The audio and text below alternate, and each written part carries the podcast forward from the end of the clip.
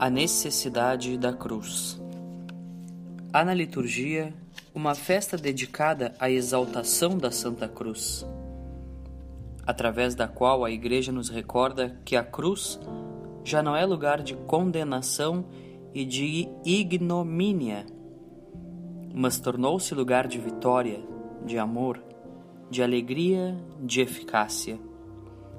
Nela estão a nossa vida e a nossa ressurreição, e por ela fomos salvos, redimidos e conduzidos à verdadeira liberdade. Uma força imensa brota da vida cristã autêntica, necessariamente enraizada na cruz. Uma força capaz de atrair a si todas as coisas. E eu, quando for levantado da terra, tudo atrairei a mim. Perante as falsas teologias que pretendem libertar-se da cruz, respondemos com um abraço forte e amoroso ao doce madeiro, para não esvaziar a cruz de Cristo. A Santa Cruz de Nosso Senhor Jesus Cristo, do seu conteúdo redentor. Se me for permitido, proporei uma parábola inventada por Chesterton, o grande humorista e escritor profundo que chegou ao catolicismo guiado pela graça de Deus e amparado no seu extraordinário senso comum. Narrá-la-ei ao meu modo, mas sem me desviar do original, tal como aparece na divertidíssima obra A Esfera e a Cruz. Era uma vez um homem que sentia verdadeiro horror pela cruz. Começou por negar-se a tolerar que ficasse pendurada na parede da sua casa ou que a sua mulher a usasse no pescoço. Dizia que era uma imagem arbitrária, uma monstruosidade intolerável. Um homem pregado numa cruz? O nosso personagem tornava-se cada dia mais violento e excêntrico. Como vivia num país católico e havia cruzes à beira dos caminhos, quis derrubá-las todas. Mas, sobretudo, enchia-o de ódio a cruz que encimava o campanário da igreja paroquial.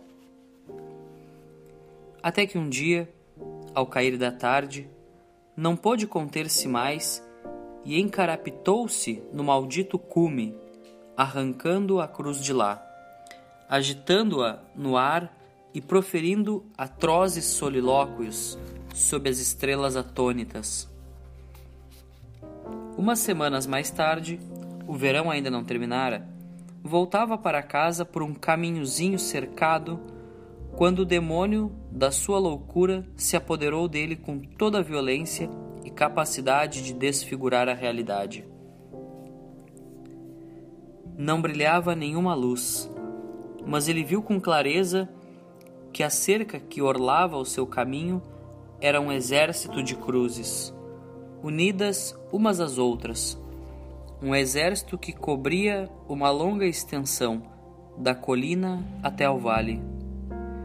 Ergueu o seu machado e lançou-se sobre elas como Quixote sobre o rebanho de ovelhas, derrubando-as furiosamente, milha após milha, ao longo de todo o percurso.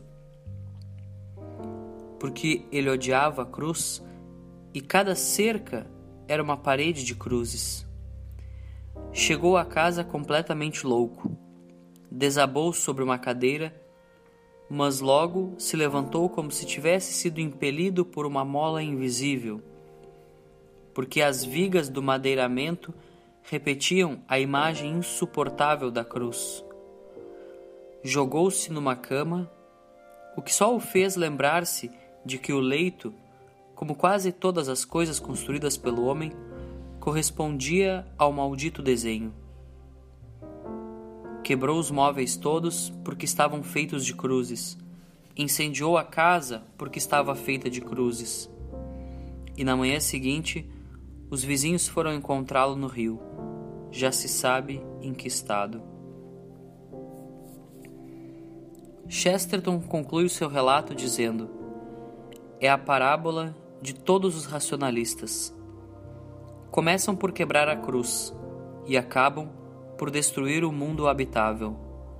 O racionalista, que pretende manter todas as coisas dentro dos limites estreitos da sua capacidade de compreensão, não consegue entender o significado da cruz na vida do cristão. Nela se encontra a nossa salvação, a nossa vida e a nossa ressurreição.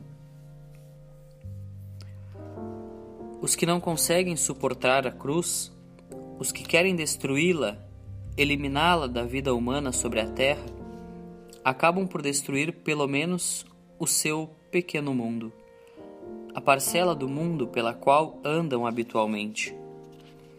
O marido destrói a mulher, a mulher destrói o marido. Ambos destroem os filhos e os filhos destroem os pais. Os vizinhos tornam impossível a vida dos vizinhos. Os de cima esmagam os de baixo e os de baixo levantam o punho contra os de cima. É lógico, a experiência demonstra que, para poder existir paz e harmonia feliz entre marido e mulher, entre pais e filhos, entre vizinhos, entre superiores e subalternos, é imprescindível que cada qual abrace a cruz e saiba assumir alegremente algumas incomodidades para assim tornar felizes os outros. Para ser humana, simplesmente humana, a vida do homem exige a cruz e deve estar presidida por ela.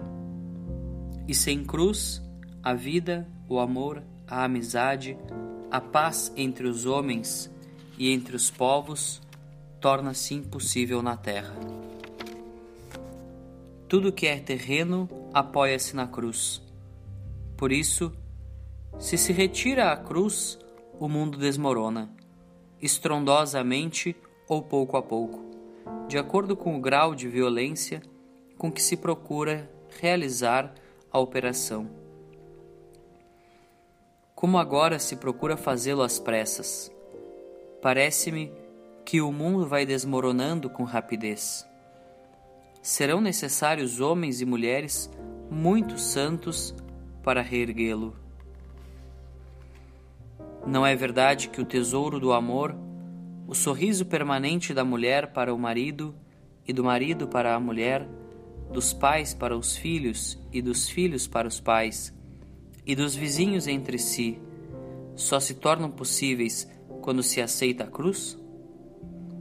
Sabemos muito bem que, sem sacrifício, o amor não perdura, pois se esgota ao invés de enriquecer-se.